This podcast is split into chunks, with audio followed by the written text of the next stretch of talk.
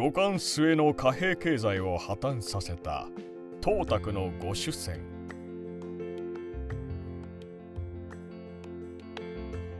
2012年12月に成立した第2次安倍内閣はそれまで15年にわたって続いてきたデフレからの脱却を目指す経済政策アベノミクスを掲げその名は連日新聞の紙面を賑わせています。三国時代の中国はハイパーインフレ状態にありました。その元凶を作ったのはあの東卓でした。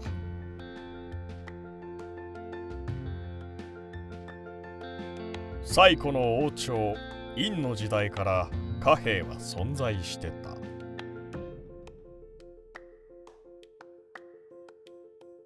中国における貨幣経済はその実在が確認されている。最古の王朝殷の時代。紀元前17世紀にはすでに成立していましたが当時貨幣として使われていたのは貝殻売価でした。紀元前700年代以降春秋戦国時代になると青銅による鋳造貨幣が作られるようになり貨幣経済は大きく発展しました。紀元前118年前漢の武帝の時代に発行された御主銭は唐の時代に廃止されるまで700年以上の間流通した中国史上最も長く使われた貨幣です。御主銭って何？御主銭は中国の古代に流通した貨幣。御主銭はそれまですきや包丁のような形など大きさ重さもまちまちだった貨幣ではなく円形で中央に正方形の穴を開けた艦船と呼ばれる貨幣でその寸法重量金属配合が厳密に決められていました。189年政権を掌握した東卓は御主船の改鋳を命じ従来の御主船を削って小型化したものを発行します。この御主船は東卓御主船と呼ばれ薄くて軽く水に浮いてしまうほどの粗悪な代物だったと言われています。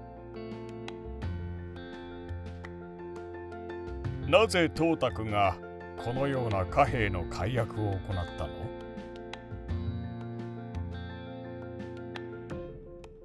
背景には東卓が実権を握った当時の五冠王朝の財政状態がありました。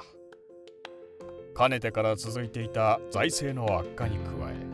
黄金の乱以降も戦乱が重なり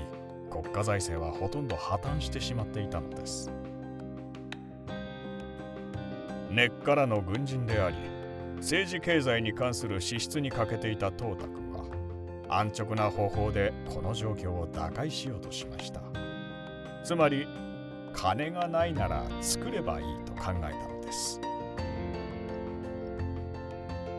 既存の御主船を削って鋳造し直したのは御主船の原材料である青銅の当時最大の産地であった漢中との交通路を益州の奥長官であった龍園が遮断していたことも影響したかもしれません。結果として東卓御主船は貨幣としての信用を完全に失い貨幣経済自体が破綻。物価は恐ろしいほどの上昇を見せ東卓御主船は穴に紐を通して棒状にまとめたもので取引されるようになったということです。東卓の愚策。後の三国時代にも影響を及ぼす。東卓の愚策によって起こった貨幣経済の破綻は三国時代を通じて影響し続けます。義呉蜀はそれぞれに貨幣経済の立て直し策を打ち立てましたがその再建には長い時間がかかりました。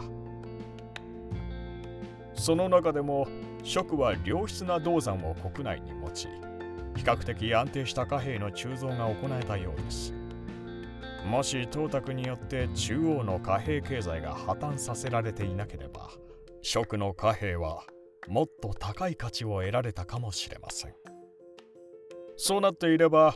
歴史の流れに大きな影響を与えたことは確かです。